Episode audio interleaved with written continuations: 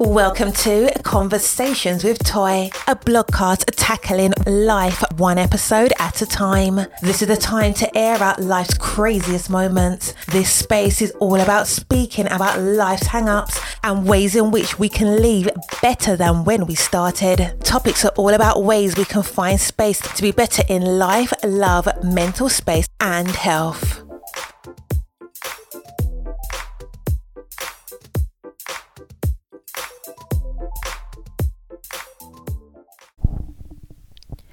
Happy Friday! We have reached another episode. We have reached another Friday. And that is an amazing thing. I mean, this has been a week. It's always a week, right? So let's just state that now. We already know it's been a long week. And it's been, I don't know, a lot of emotions. Just, and I don't want to say emotions like, something's wrong or anything was happening or is nothing to that effect. It was just as usual, per usual, it was just extremely, extremely long week. I'm starting to accept it though. I'm thinking that this is just how it's going to be. And I honestly think it's because of like the hustle and bustle. We're about to end the year. I don't know. So if you are just turning in for the very first time, welcome to this space. I always hope that this space, whenever you are here, is always about being able to, first of all, just have very authentic conversation. We talk about everything from self care to mental health. And I talk about those two things no matter what episode we're talking about. It doesn't matter what else we add on the picture, doesn't matter what we add on the plate. Those are always the two main staples. And I think the reason why I've always been asked this question well, what was your goal? You know, what was the reason for that? And I think for me, is those are the two things that we always have to try to make sure we put to the forefront. I mean, we have so much going on. We talk about, you know, the emotions of things. We talk about coronavirus. We talk about all kinds of carrying on. However, when it comes to our mental health, it's very important that I try to be the voice of someone that understands because I, you know, I am very authentic about and very clear about my own struggles, whether that be a, you know a good week, a bad week, an indifferent week. It does not choose to begin to matter to me. I always want this space to be a safe place, and because again, I you know I am a lifestyle blogger as well, um, and now a podcaster and a motivational speaker. Now you know just add a couple little little hats you know to the table. However, when I first started blogging, this was six years ago. I've always been the type that was very clear that I didn't want to just bring beautiful pictures and fluff and you know showing filters and just you know I, I didn't want to just do that. I always wanted to keep a balance of saying listen beyond those pictures this is the real life. Because so many people deal with so many different things and then they think that they're alone because you know they can't put a smile on their face and try to push through keep it honest with you, a lot of the bloggers and lifestyle influencers or just influencers, because you can be any type of influencer, oftentimes have the most going on because, you know, it can be a lot of bells and whistles. So I've always pride pride took pride in myself as saying, yes, I'm going to show you that as well, but I also want to take a focus and time to just speak to the authentic people who are just like, listen, I don't always have a filter on my entire life. And sometimes I just struggle and I don't have anybody else to talk to. I don't think anybody else understands. That is how I've always wanted to keep this space for people who, like myself, which to me is just the majority of people who just don't always have to have it together. They don't always have to have it prepackaged a certain way. And as much as I like to keep my feed beautiful like the next person, I'm always going to always give you that dose of reality. And that reality I'm hoping when you come here is is also with the with love and with understanding because I think that's the one thing we lack as people. And I think really with us being quarantined, however you're choosing to live your life with the dynamics that are going on right now, we don't have enough of love and understanding. Just we just don't. So that's abundantly, abundantly clear about how this world is going. Uh, this is episode 10, and normally, episode 10, like I did the first season, would be like the end of the season. However, because we're going into Christmas, I'm going to extend season two just be right before think uh, Christmas.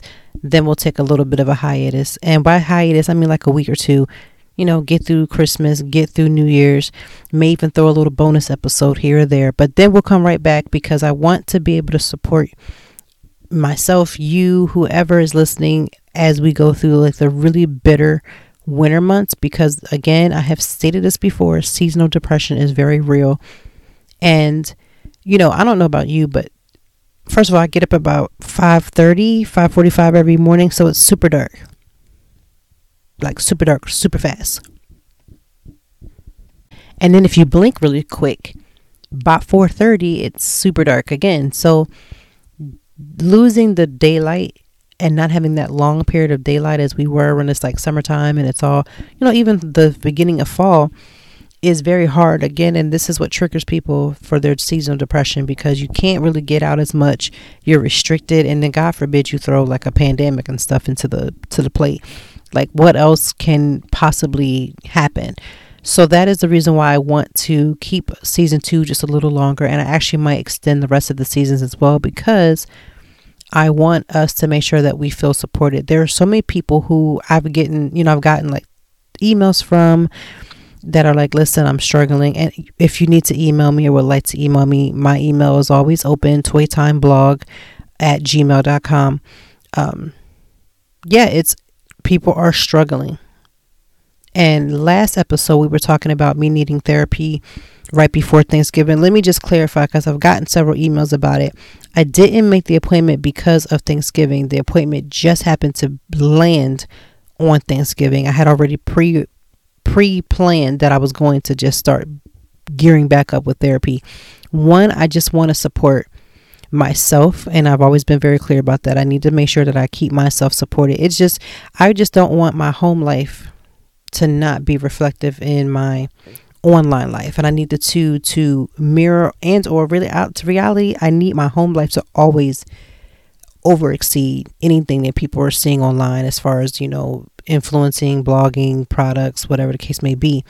I want my home life to be stellar and if I start to recognize that there are some cracks in the things that are happening around me, I'm going to be very supportive of myself and say, let me go ahead and reach out for help. And I think we need more people saying now, I'm not going to say use the word normalize because I think we use the word normalize for just about everything. But I will say is that we need to be very clear that it's okay to say I need help. And for me, I've said this, my husband's been on the, the podcast. I keep saying that, but sometimes you can't always depend and hope that your spouse is going to be the catalyst that just pulls you out. Sometimes this is a personal walk and there are times when he can support me and love me but sometimes that doesn't that may not be enough because i may need more support. I may need support in a different way. And it's okay for me to say i need that help. So that is where i'm at. That's where i like i said last last episode that appointment just happened to fall on Thanksgiving Day. I've never even gone to any type of counseling, whether in person or not, and had it on a major holiday. However, I do see the value in it. I do see the value in people having um, some type of support, especially as we get closer and closer to Christmas. Thanksgiving was not as tough, and I'm going to be really, really honest about why for me it wasn't as tough as far as being separated from the family I love my husband's family. I have no issues with any of them and whatsoever. But you know, we have to always just you know, I'm, this is just a real place that my husband and I, when we first had our oldest daughter, we were very clear about how we were splitting the holidays. Um, prior to his mother um, transitioning um, to heaven, we were just clear about how we were doing our the holidays. And I think even as you know, at the time we weren't married, but we had a daughter, you have to kind of be clear about how holidays will work. And I say that because my husband and I, you know, we just try to just be really honest about what we're doing. And when we first met, or not when we first met, well, actually, no, when we first met, we just came with this idea about how to split it. And it was always Thanksgiving with his family, Christmas with mine, or Christmas with Alter. No, Christmas has been with my family. Christmas has been my family, Thanksgiving with his, and Easter was always the alter alter alternating holidays. Um, and through some um, things that have happened, Easter has kind of just been like, listen, nah, we'll see how that goes. But when it comes to Thanksgiving, we spend it with his uncle, which really is my uncle. I really do um, appreciate and love um, his uncle. His uncle has just been extremely supportive of us of me.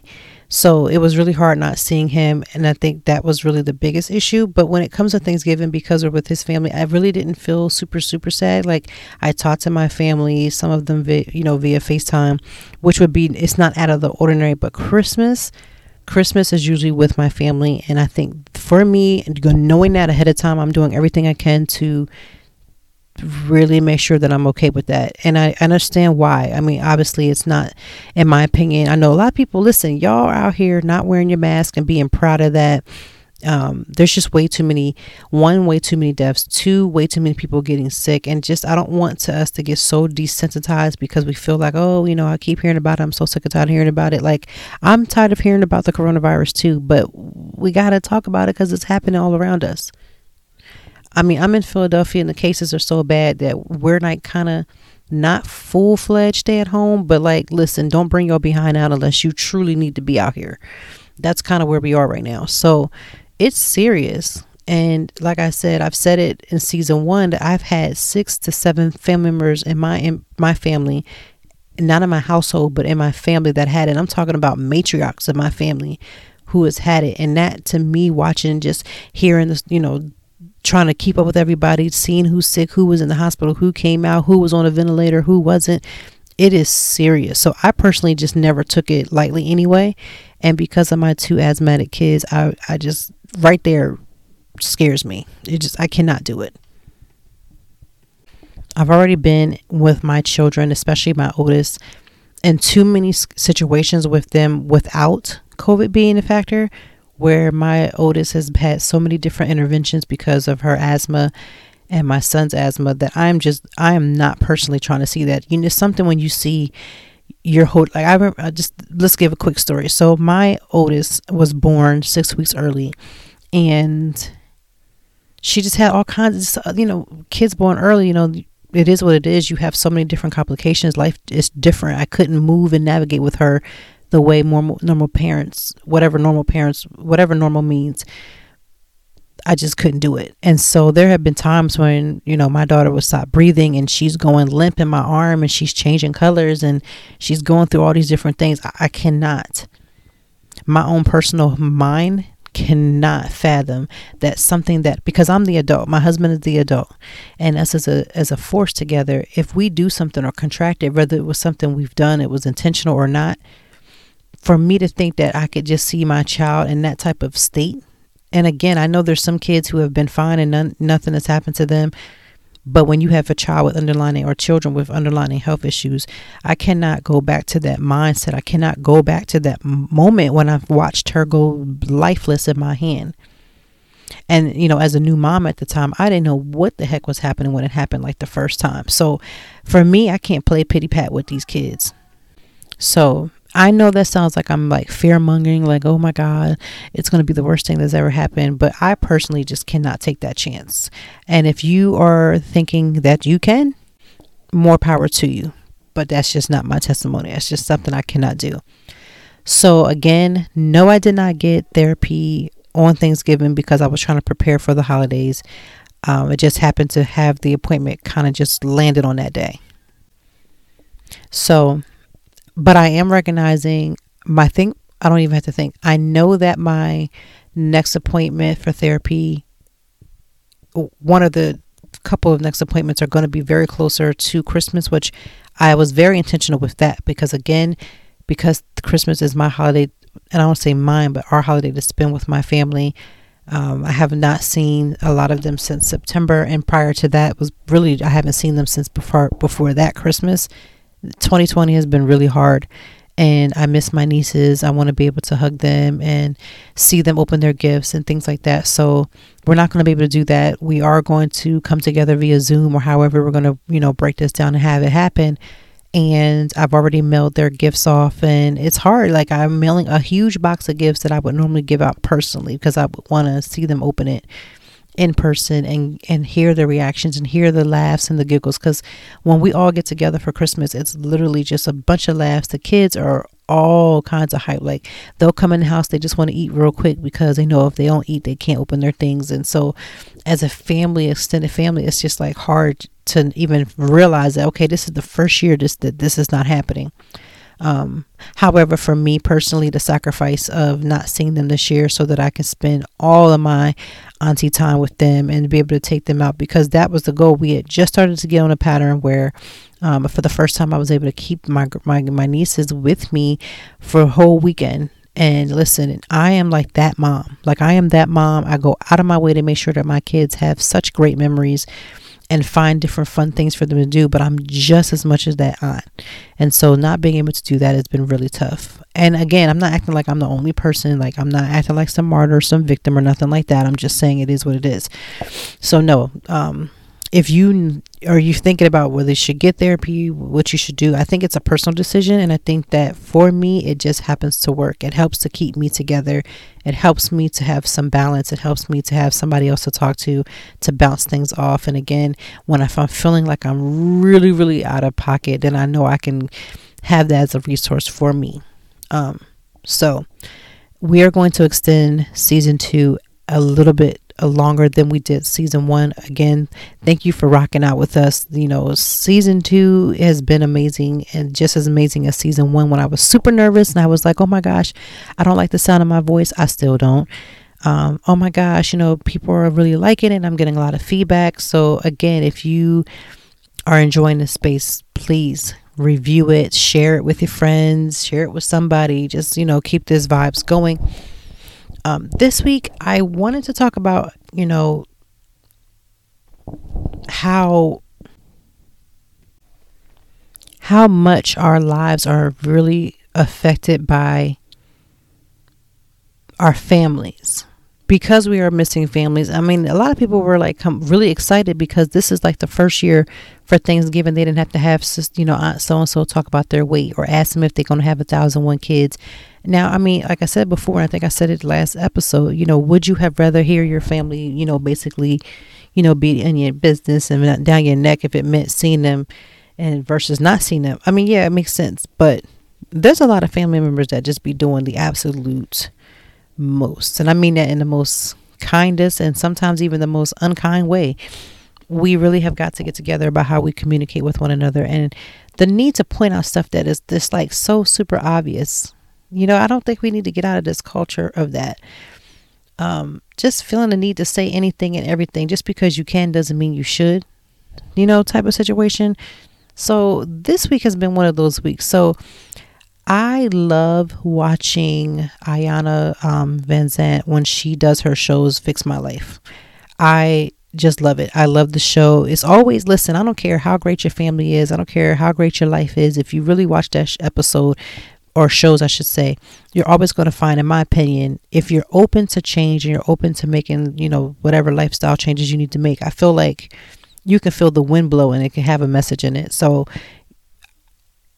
I just feel like with her show, it's always something that you can learn. So in this past episode, and I want to really talk about this really, really quick.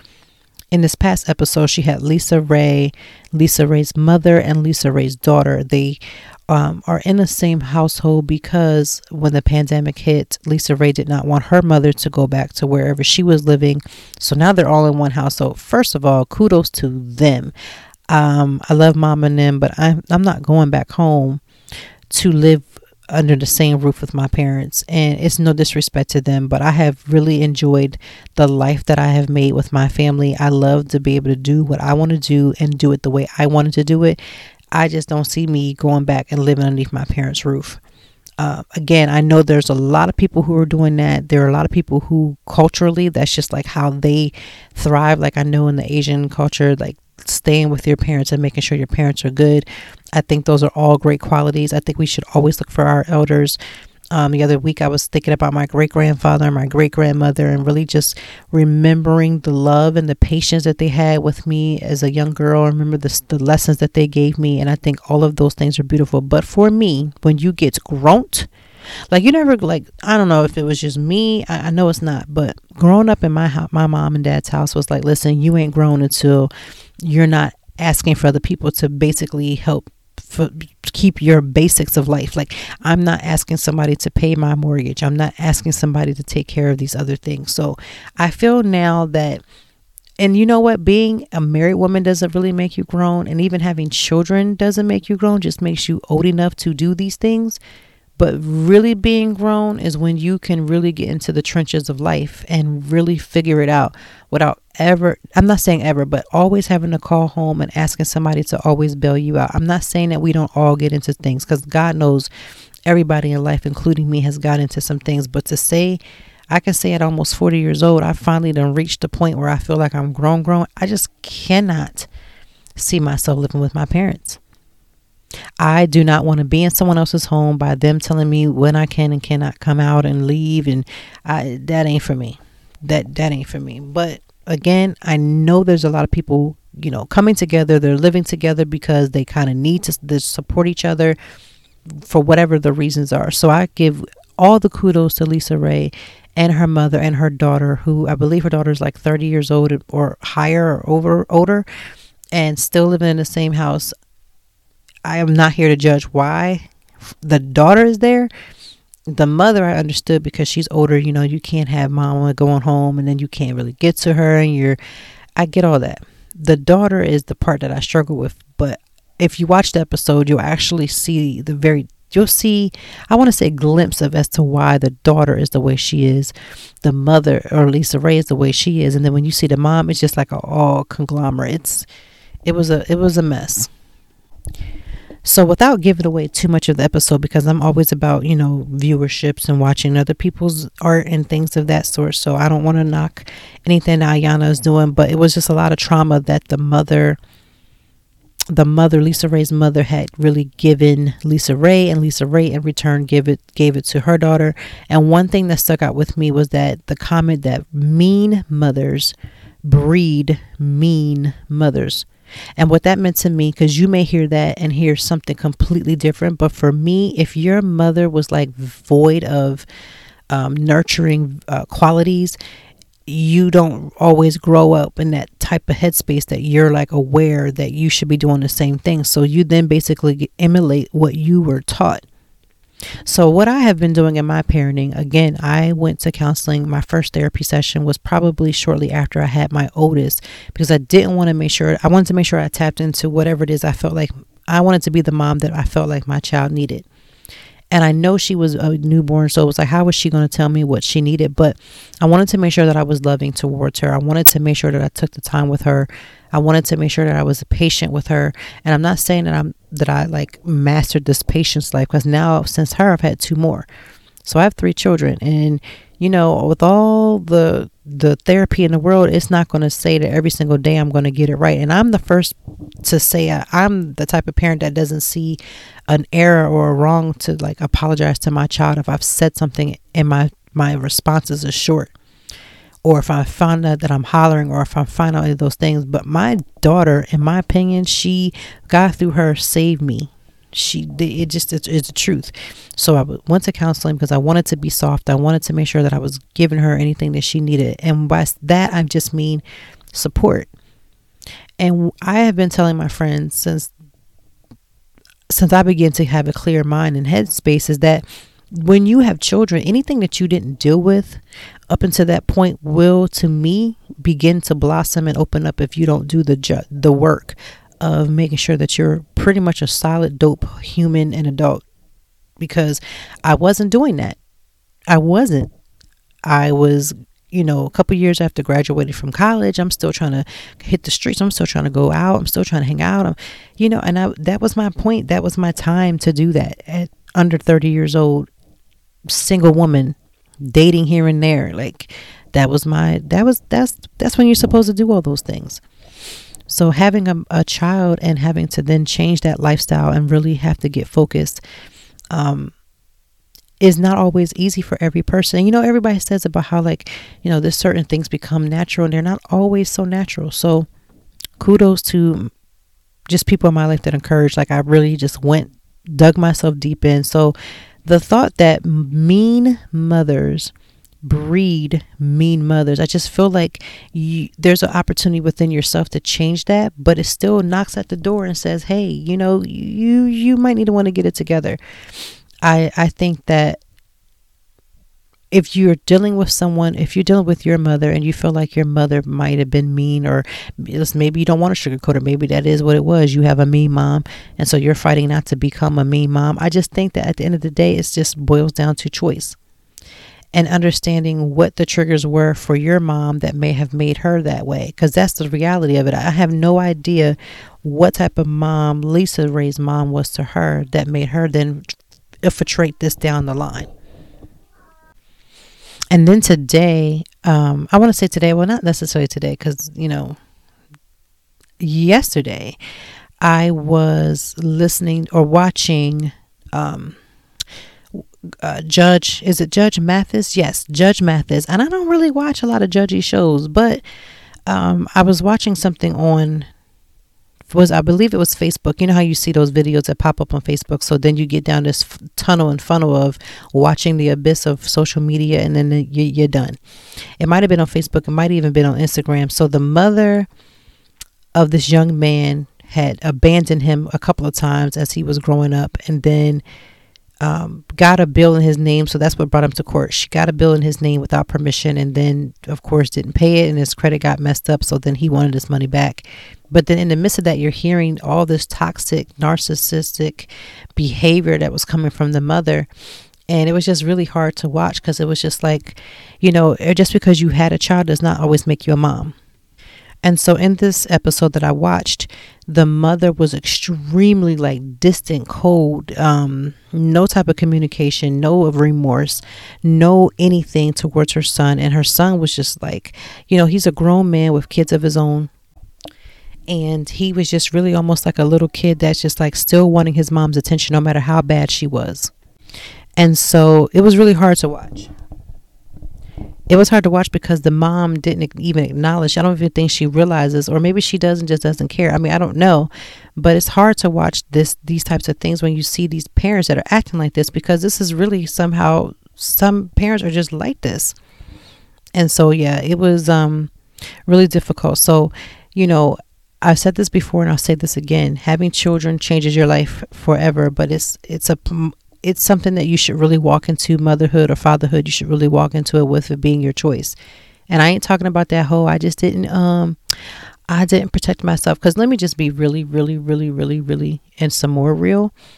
I just wasn't really honestly even with our with my husband and I having our three kids it's like hey if you are not even as a married woman I feel like we really should just do better at making sure that the decisions that we make are not a decision that is made exclusively by the man or if you don't feel strongly about something and then you don't speak up because you're feeling like you have to walk on pins and needles you're really just not in a healthy relationship you're not period and I feel like we as women have to be a little bit more vocal about things because for me, having children, I watch, I'm watching all these wonderful women that are having these babies now or pregnant or just having these babies. And I'm like, kudos to them for being able to walk this out and be, you know, have this great, beautiful experience. But for me, I literally, literally almost lost my entire life having my children, especially when it came to my daughters. I don't, my son, it was almost like picture perfect pregnancy, but those girls who they did a, a work on my body and for me to have laid my life on the line, literally, and I'm talking about like, show enough could have died, was on the brink of dying,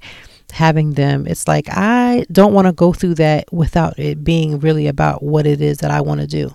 It's if I don't really want to be a mom, if it's really not in me, I'm going to do everything I can to protect myself so that I don't have to have that decision be made for me out of the negl- of the negligence of me not taking care of myself. So if you are sexually active, you really have to do your due ju- distant, your due justice to make sure that you do whatever you can to not have that kid if you're not ready. And it's more than just having a job, and it's more than just being, you know, giving a child a bath and cleaning them and keeping them clean. You really have got to be prepared to take care of everything that they need. If you cannot afford to keep yourself together, there's no way you can keep your child together. It's just not. So I would encourage you, anybody, whether you have mom issues or not, you don't really have to have a mom quote unquote issue. You don't have to have a family issue. It doesn't always have to be that as the focus. But I'm just saying these are some types of shows that sometimes just they pull on the heartstrings and it's really just something that you should just really think about looking internally. One of the other things that I want to talk about when we talk about making decisions that are truly be behind about what do you want to do you know, I am a married woman. I have been married for almost eight years. Well, eight years actually, going into, well, yeah, eight years. And I have lived as a married woman, as a stay at home mom. I have been with my husband prior to us becoming married, um, single, you know, technically, because, you know, by tax purposes, you either are single or you are married or sometimes divorced or separated. But that's about it. There is no um, uh, situationship on tax forms. There's nothing that there is no side chick academy on the tax forms. It is not. Um, hey, we, you know, we kind of like he my boo, but he's my boo in private. There's no, there's no box you can check for that. So it's either you're single, you're married, divorced, or or, or separated. And so, as a single woman, prior to me being a married woman, I have been with my husband through different aspects of financial ups and financial downs. But one thing I will say is I just feel like even as a, you know, we talk about, I hear, I grew up in a church and I've said this before. I grew up in a church. And so I grew up into one of those churches where everything was marriage minded. Marriage minded, everything was about being married and like being married was like the end all be all. Like you, if you're married, it's like the doors of the church have opened up to you. We really have to really get stop this foolishness. And I know it's coming weird from hearing it from a married woman, but I'm always going to keep it just right there so y'all can get it. Being married is beautiful if you choose and desire to be married, but being married is not the, the it, you have not reached the crown because you are married. So I know that when married women get the engagement ring and they get married, they start looking down on their single friends. And I'm just here to tell you that it's just not me. That's not my MO. That's not how I get down because I was always taught you can be, my mother taught me that you can be single at any moment, first of all. That's that's number one. And number two, there's just more on the plate on this planet than be having somebody else's last name. And so many people are so hungry for marriage and they want to have somebody's last name and they want this ring and they want this wedding. And life has a way of showing you that it's way more than that. If you really want to, if you really want to be honest, it's really a lot more than that. Because once you attach your your your caboose to somebody else's, and that caboose that you chose looked good on paper, but you get behind closed doors and it ain't really what you cracked up to be, you better be sure that you got into it for the right reasons. Because you have a lifetime to be married. I really I really wish I had the clear mindset that I had when I was in my t- late 20s because we have this ment- this capacity, the th- this thought process that, you know, in my thought I had to be married by 25. I would start having kids about 28, 30 and you know i just had this whole timeline thing going on but the reality of it is is that you literally have an entire lifetime to be married to somebody. And if you're doing it for the right reasons you're trying to be married forever. I'm not knocking people who get married at a young age. I know a few couples who have gotten married at an extremely young age and are killing it in the game. They they are just doing whatever they got to do to make it work. However it's like this generation where at least where i was growing up in my church um these women, and not these women, as if they were like distance or whatever the case may be, because I'm not knocking anybody's situation, because we all make decisions according to what we feel at the time is best. So, whatever they decided at that time, kudos to that. However, in the church that I grew up in, it was like everybody wanted to be married. It was like the big thing to do get married, had these big weddings, you know, and then you've seen these people really struggle without the proper support. Um, and you and you never it wasn't like I grew up in this church and where I was seeing women like you know, I never grew up in a church where I saw women, you know, getting their passport um, stamps because they wanted to travel and have a girls' trip or do anything like that the women weren't like, oh, you know, we're going to go do this, I'm going to do that, I'm going to have fun, I'm going to enjoy my life. It was never anything like that. It was you get saved, you love Jesus, you got a husband, you went, you had on some a couple of kids, and you went about your way. You either got in the ministry and you did that really well, or you just did, the, you know, the best that you could outside of that. And again, I am not knocking that because I don't know what I would have done if I was a little bit older and I was in that mind frame. And as a uh, younger, a younger younger girl, younger woman at the time, it was always this pressure like to hurry up and get married, have these kids and take the same route. And a lot of them that I that I saw, a lot of them wasn't, you know, they did not work. They um were just homemakers or they were, you know, stay at home moms and usually out of choice. Cause I mean, you got 17, 17 kids. You ain't trying to put 17, 17 kids, nobody in no daycare. I mean, I have three kids and I stayed home for the first, um, I went to work right after my daughter. So I went to work right after that six to eight, no, eight, eight week checkup because I had her via, via C section. I took my behind to work because at the time, again, on the, the tax form, it's either single, married, or divorced or separated. So I was a single mother and I went to work. And so again, um, so I took my toe to work because I had we had a child to take care of and that was my lot. That was what I had to do. However, once I moved from uh, my small town to Philadelphia, it was very apparent that, hey, I had to be a stay home mom because then I moved here and discovered that I was pregnant with the second child. And so, yeah, I, I you can't put two, three, 11 teen kids in daycare because daycare, you spend a lot of money in daycare. And when I went, did go back to work, um, I was working, you know, for a great company. It was no issues with that, but I wasn't making enough money to be out here like really doing the most. Like I pretty much felt like I was all the money that I was making with a degree, with all the accolades, with years of experience. I was, I felt like my money was pretty much being give, given so that somebody else could take care of my kid, because that is how much daycare costs. So when people's always, oh, I want to have a baby, please understand that these kids are not cheap. You, you can't you cannot put 17, 11 kids in nobody's daycare. You cannot. I mean, you have to really have your money right because it costs money. It's not cheap. You're paying like almost mortgages, if not even more than that, per month to send your child off to, to daycare. And a good one, not just somebody watching your child on the TV, you know, so they can watch TV. So you can basically say you didn't leave your child at home for so so you don't get a you know a charge. I'm talking about when you really want to put your child in a nice daycare one that you feel comfortable in, one that gives them everything that they need, you know, mentally, emotionally, and and you are not going to pay. You're not going to get. You can't put 17 kids in a, in a daycare. You cannot. So yeah, so being a stay-at-home mom at, after I moved to Philadelphia in the beginning made sense, especially when you have an infant. The younger that your child is, and you put them in daycare, especially if they do anything that's called feeding them with a with a bottle or changing their diaper, you're gonna come out the pocket with it. It don't matter where you are. You can be in a little city or a big city. It doesn't matter. If your child is under the age of one years old and you're thinking about having children, please ask your friends who have children how much they spend in the care because not everybody has, you know, a grandmom, a cousin, a aunt, somebody that can keep your kid. So you got to do what you got to do.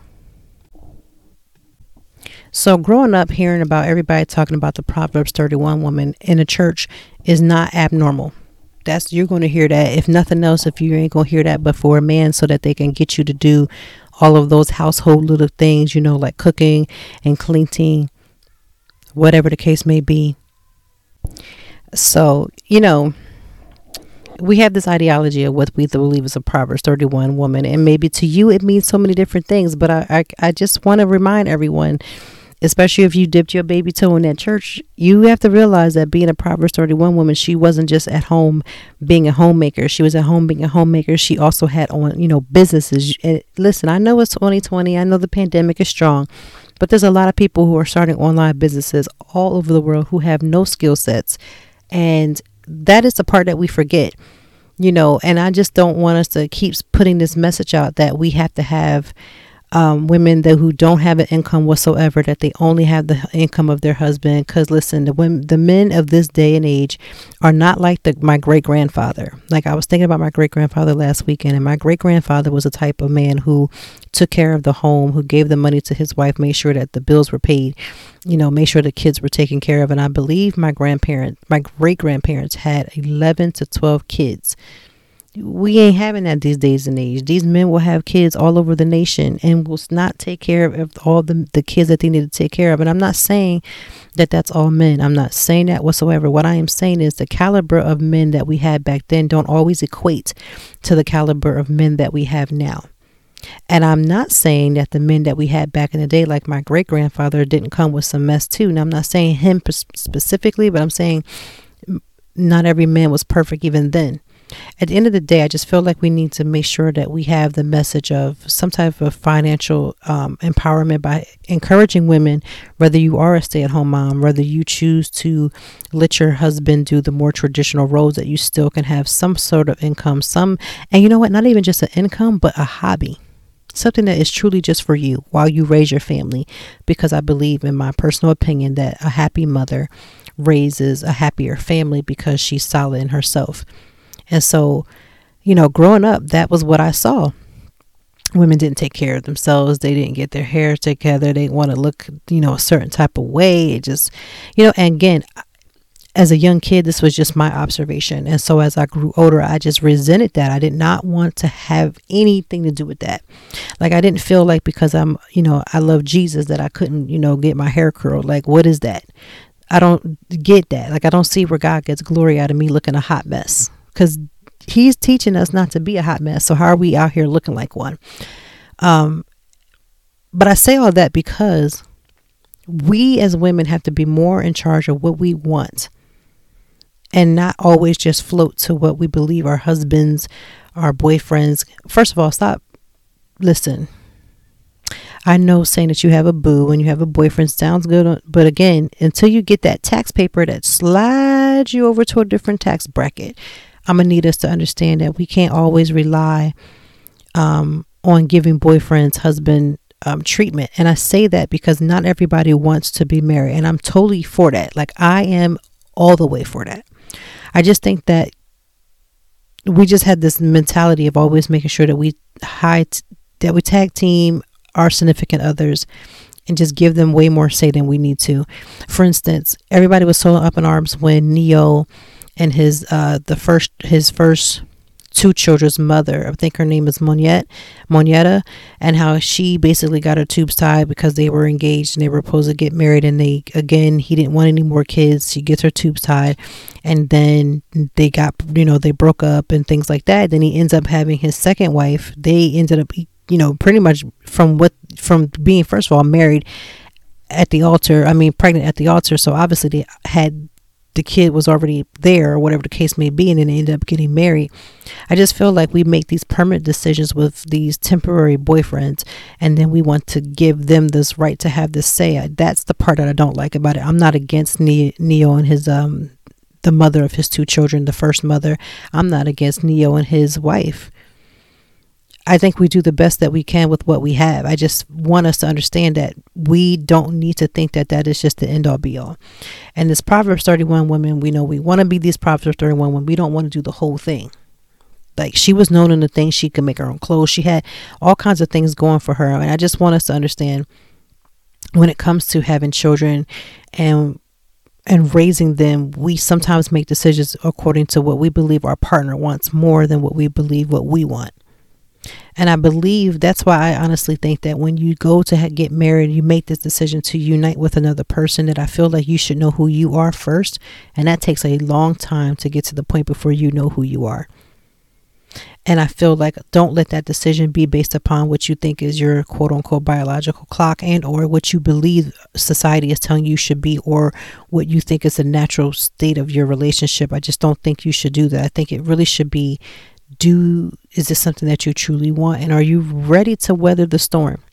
Because again when you start to have children and you bring a family into it because remember not everybody that's married has kids. They are still of their own family. If you have a husband you don't always have to have there's no kids involvement to make you a family. You are married that is your new family. Your husband is your new family. And so that's not the idea that I'm pushing here. What I'm saying is that for those who desire to have children and do have children, having children will open you up to things that if you have not dealt with, you are going to need to do that. And we got to make sure that we're making decisions on having children because it's based upon what we want and not because we were selfish and not taking care of our bodies and taking care of our decisions. If you're single and you know you're not trying to have a baby, then you need to be on somebody's birth control or abstain. You know what I mean? You you need to do one or the other. You need to have a condom. You need to have some type of birth control. You need to have some type of something that's going down because if you don't, you know, that 72 hour pill, the the the plan B may not always work. And I don't want you having these kids with somebody that you can't even stand or you don't even know their last name. And I'm not suggesting because you might have been in a situation where you had a one night stand. What I'm saying is you don't know enough about this person that you're uniting with. Because we have to have that conversation too. You go to have this kid with somebody that you don't truly know and you don't even know how they act, you don't even know what their family history is. You might be having a child with somebody and you don't even realize that the child that you have are going to pick up no matter I don't care if you don't love your baby father, right? You don't love your baby mama, right? You don't love them. I don't love my baby mama. My baby mama this, my baby father this. You are still raising your baby father inside your child. And you are still raising your baby's mother inside of your child. And that's why it's imperative that both of you, even if you cannot, you know, don't like each other, you got to be able to get along. And that's why you should know who you're dealing with before you start laying down with each other. And I know I sound real like my grandma, like my old, like my grandma, my great grandparents. I sound kind of oldish, but that's just the reality of it. If I didn't love my husband, I'm still raising his son, who's going to be most likely like him. So I want to make sure that I, I love my husband enough that I, I value what he values and we value those two things together.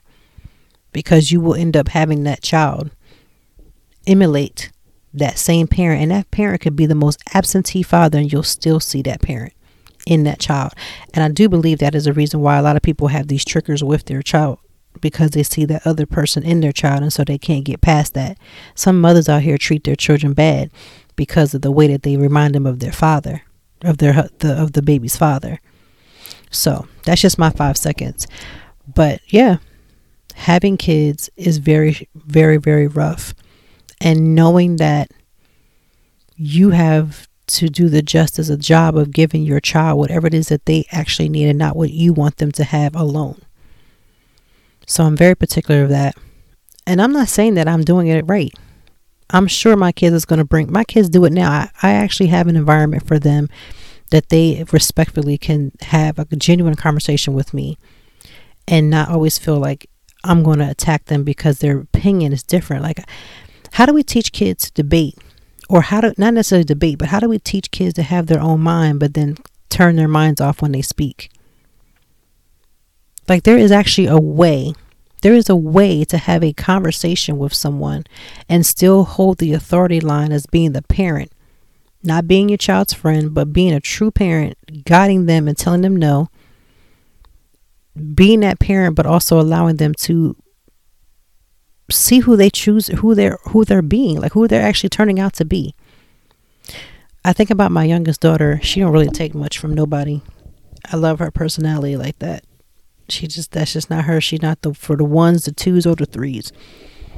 She smiles. She's a pretty little girl. She, you know, she's beautiful. She's all those different things, but she ain't here for the foolishness. And I think about how, like, when we were when she was younger, we would tell her like, "Oh, you could, you know, wear wear this pair of pants or wear this this and that," and she would be like, "Well, I want to wear this skirt." And we'd be like, okay, but you know, it's it's winter time, so maybe you shouldn't wear a skirt. She's like, okay, so I'm going to put a skirt over my pants because I like wearing this because that's what I like to do. Now, she has never, she's only been on earth for six years, and thank you, Jesus, for those beautiful six years, but she has never been disrespectful in that and, and saying that this is something that she wanted to do. And that's something small, like an outfit. And you know what I learned from some seasoned mothers is that you can't always battle these kids about the littlest thing. Like if it's not, especially listen, in the pandemic, if they wanted to put a pool a, a, fish tank in the in the in the living room and wanted to swim in it, as long as it wasn't gonna hurt nobody at this point, y'all got to start relaxing some of these quote unquote rules. Cause I, I I do believe in having rules. We have rules in our house. Let's not think that my kids is in here like kind of like doing what they want to do. They up all night and they eat what they want. They do. no. I am a parent. Parent. However, I'm starting to learn, and I've learned from the very beginning that there's just certain things that it's just some battles are not worth it and I don't know whether that be, be is is what it is. It's just not some of those battles are not worth it. So I'm not going to battle my child because they want to wear striped socks, but I want them to wear polka dot. I just want them to have on socks. You get what I'm saying? I want us to make sure that we're raising our young girls to feel like they can have a full life. Like if they want to get their education and, and better themselves, that they shouldn't have to feel this pressure to choose between Like, who's getting out of high school and getting married? Very few people. Very few people have the means to get married. And I'm not talking about just weddings because you listen, you can pull together and give somebody a beautiful wedding. I mean, you can, we see it all the time. People come in communities and give folks weddings. We're not talking about weddings, we're talking about marriages. But I want people to be super solid when they get married. I want them to feel like they've traveled. I want them to feel like they have gone places, that they've accomplished things, that they have something that they choose and they truly love.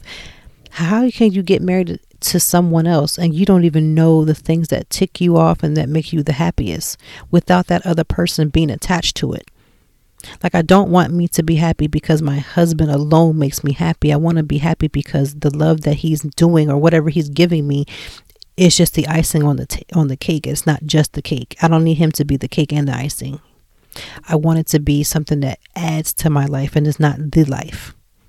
But it takes so much trial and error to say that. It takes so much trial and error to get to there to that place. You know, if you think about it, when when I remember some of my friends are saying they're divorced, and they're really sad about that. Like I couldn't imagine trying to have this life and then you realize the life that you lived with someone and was just like not what it cracked out to be and so therefore you went your separate ways but sometimes i feel like you know we forget that there's so much positive in things and i feel like we forget the moments that if listen if you had to get a divorce and the marriage didn't work it doesn't mean that you are um, no more of a value and it doesn't mean any of that but it may mean that you get to choose love on your own terms because now you realize that maybe you didn't take that time before you got married to truly know who you needed to be. And maybe you didn't know where you know what you wanted to do but you would now have the second chance to now really live life on your terms and figure out what it is that you want.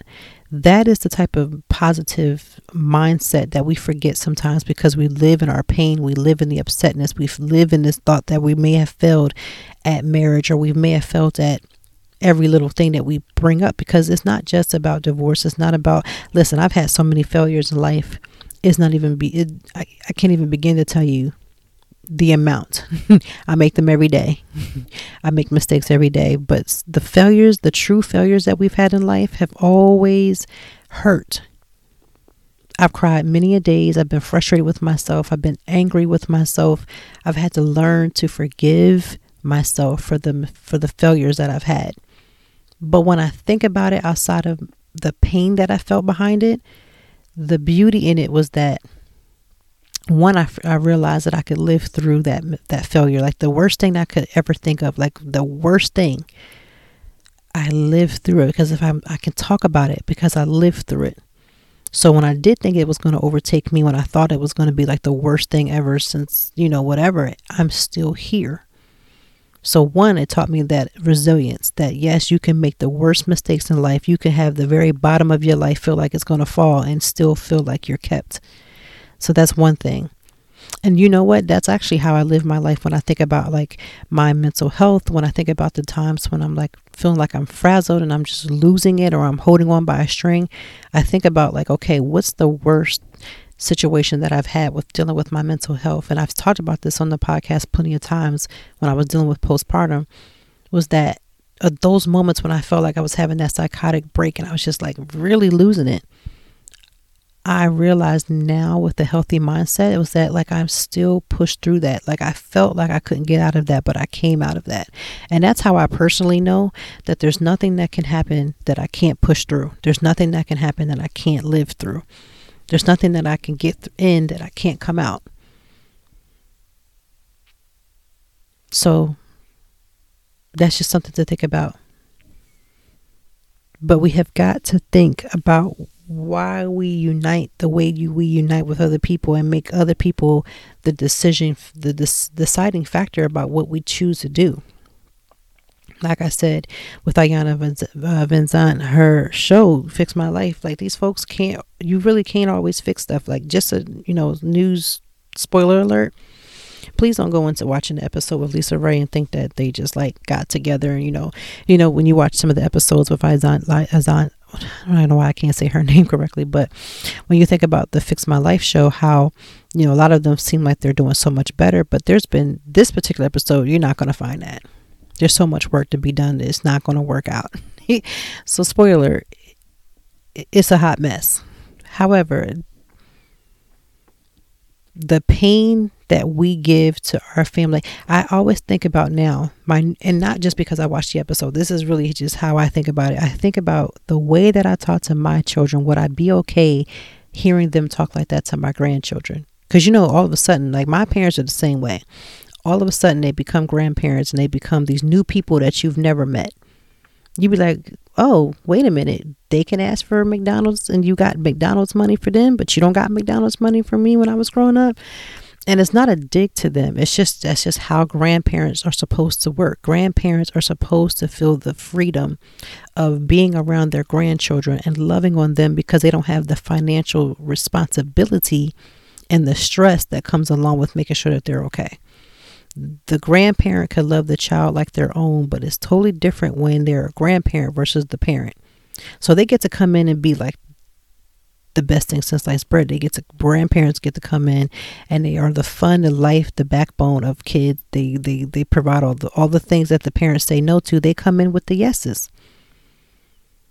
However, in spite of all of that, just be clear that I do stand in agreement that mean mothers do breed mean mothers when that mother has not done the work to make a change so that she can be a better mom. It takes more than giving your child a bunch of items that you didn't get. Like we didn't grow up in our house wearing a bunch of name brands we grew up in our house wearing things from the from from the goodwill but they made sure that everything was clean. They made sure everything was the way it needed to be. And yeah i don't have to shop at the secondhand shop but that doesn't make me a better mom just because i can give my kids uh, better items. Because we're not necessarily shopping at the goodwill and we're able to go into a store and buy whatever it is that i choose to buy. It doesn't make me a better mom because i gave my kids better things what's going to make me a better mom is that I'm making sure that their mental health is right and making sure that I do the things I need to do for them for what they need and giving them that space to be able to speak and learning how to speak up for themselves without feeling like they're attacking me as a mother as a person. Now, don't get it twisted. My kids have always, you know, there's always that that them times when they try to, you know, step that bound. But it's up to me to parent. That's my job to parent. But I can't parent them to the point where I feel like I'm the parent, so that I can shut down everything that they say because they don't have value. So mean mothers can breed a mean mother if the mother is not cognizant of herself I don't want me to talk to them a certain way and then they take that back to their kids because it's now a part of who they are. They're used to me talking to them a certain way, so they talk to their kids a certain way. Because I wouldn't want to hear that as a mom, as a grandparent, and hear my grand grandkids getting yelled at for something that's unnecessary because I'm giving them free will to not, you know, I'm not give, I'm not equipping my children to become the voice that my grandkids are going to hear that makes them feel solid, that makes them feel loved, that makes them feel supported. That's just the truth. And every generation wants to be better than their parents. I know my kids are probably going to be like, I'm not giving my kids whatever, whatever. I want them to have those conversations because I don't want to be offended by that conversation that my parent, my kids are feeling like they want to be better than me. They're supposed to be better than me. You know, I'm walking around with a college degree. My husband has a college degree. My kids may say, listen, I want to be a PhD. Do that. They may say, listen, I'm trying to be a lawyer. I'm trying to get, I'm trying to defend a, a whole nation. I want to make sure that we have social justice, whatever it is. I just want them to be amazing citizens and dope individuals. But in order for them to be those things, I have to make sure that I am not overusing my authority as their parent to make every governing decision for them. I can't argue with a, uh, my six year old because she wants to wear a striped shirt, unless you know it's for a certain purpose. Every battle, every fight, you can you can lose a fight but win the battle. If I lose the fight about her wearing a certain color socks, but she grows up to say, you know, to some young man that wants to date her, and she's like, "I wear what I choose to wear," then I've won the battle. I mean, I won the fight. I want to teach my kids to love themselves. So sometimes I can't tell them that they can't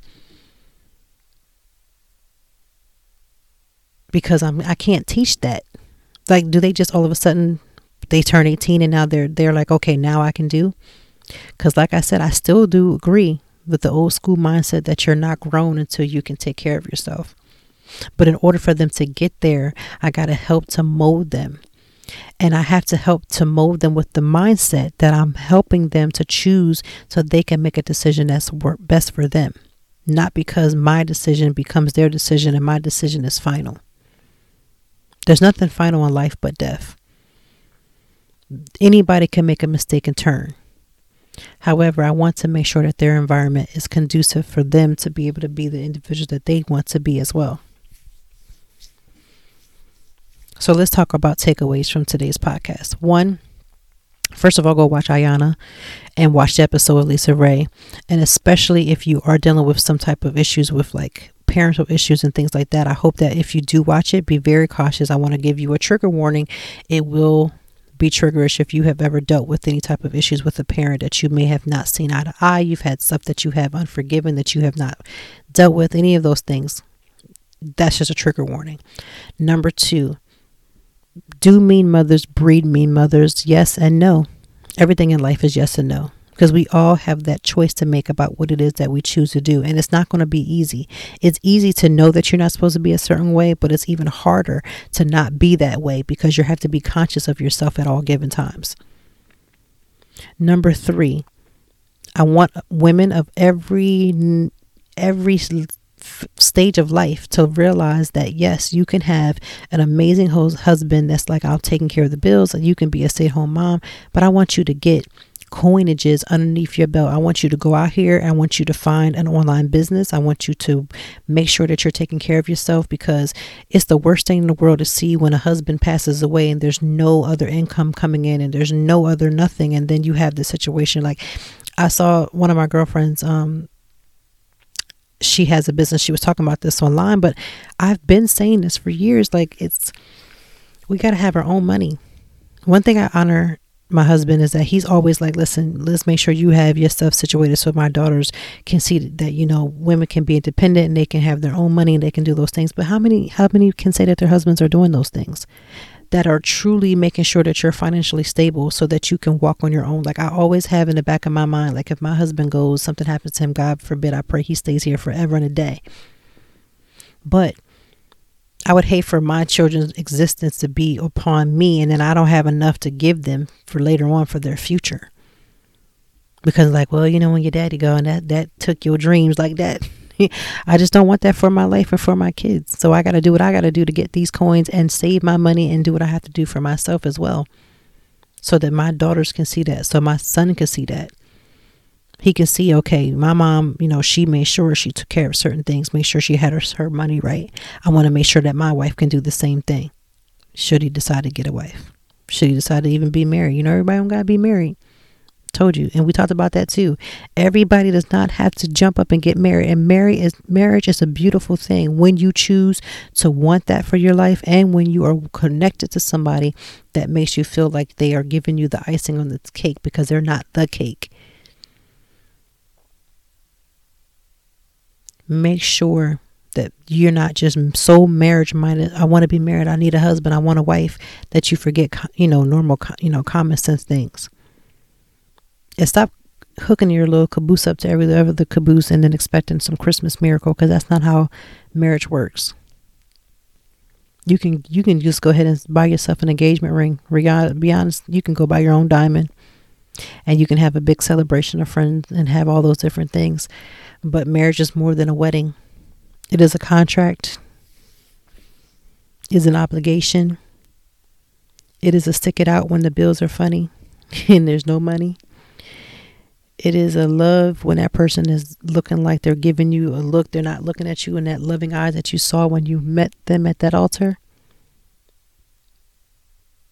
It's work. It's dedication. It's staying and doing your part to honor your vows, to honor yourself, even when that desire to do it is right there. And that's going to be physical, mental, emotional, whatever the case may be. So, again, Christmas is here. We're in the flow of the Christmas season. I have n- never in my life spent this much time getting Christmas ready because, you know, again, I'm not changing. Like, okay, so for me, let's just talk about Christmas really quick because we're going to talk about that more next week. My husband and I set a limit on what we get our kids every year. Like, we have a conversation about how many presents we believe our children should get. That's number one. Number two, the flip of that is that I personally set the budget for Christmas because I am the one who that is my that is my project. It hasn't always been that way, but it has been that last couple years. So that's my personal project that I try to set my personal budget for what it is I choose to spend without using a credit card, without um, charging anything whatsoever. And not that charge it, we're going to charge it and pay it. No, like literally, I'm not using my no credit cards whatsoever. And then having the ability to come underneath the budget. So that's the game that I play. This is my number, and I want to come as way underneath that as possible. So each year I've been trying to challenge myself to save, you know, spend less, spend less, spend less. I feel like, especially with 2020 and the pandemic, I know it's like this thought process like we should give them more, but I'm like, no, spend less. Give with intention. Really understand what your children, quote unquote, want because you know they just quote unquote want that for a second and then give it about two weeks and these gifts will be wherever they're going to be. That's why when i do give them things i give them things that i have no problems whatsoever them doing whatever they're going to do with it because i don't want to give from a heart that's upset or frustrated because they're not doing a certain thing with it. I don't give from that type of mentality. So we set a number i set the budget and i come underneath that budget because spending less um, it truly does matter our kids everybody's kids really and most kids are blessed. They have more than enough. So don't go overspending trying to give your kids a whole bunch of labels, a whole bunch of number of gifts. Um, we're really fortunate. Like I said, not every family is even fortunate to even know what Christmas is even going to look like for them this year.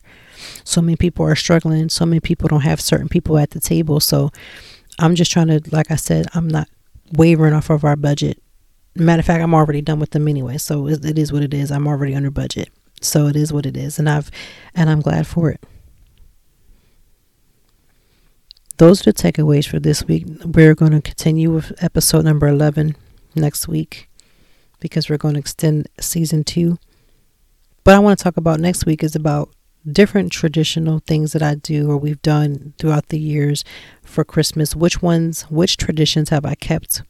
From my family, from my parents, from my upbringing, and which ones have I tweaked and which new ones have I created.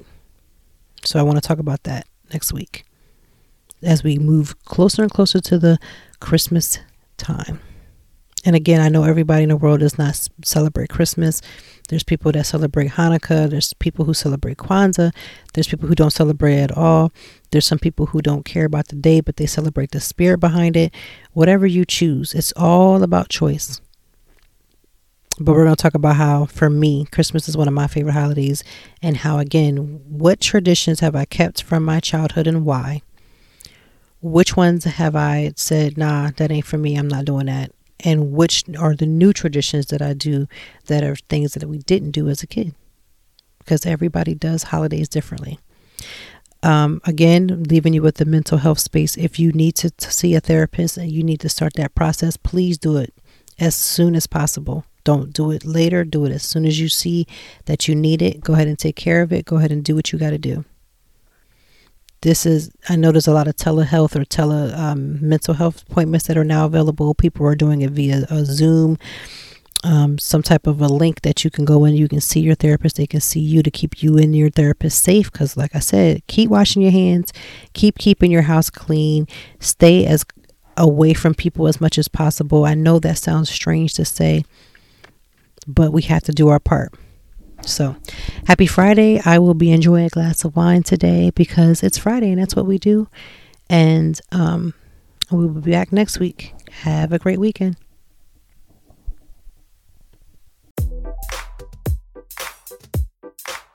Thank you as always for joining me. And I know that even in the deepest or joyful conversations, that there's something we can learn and apply. Until next time, I hope that you are doing better. If not, we will be back to talk some more and handle it. Peace to you and yours. Stay grounded.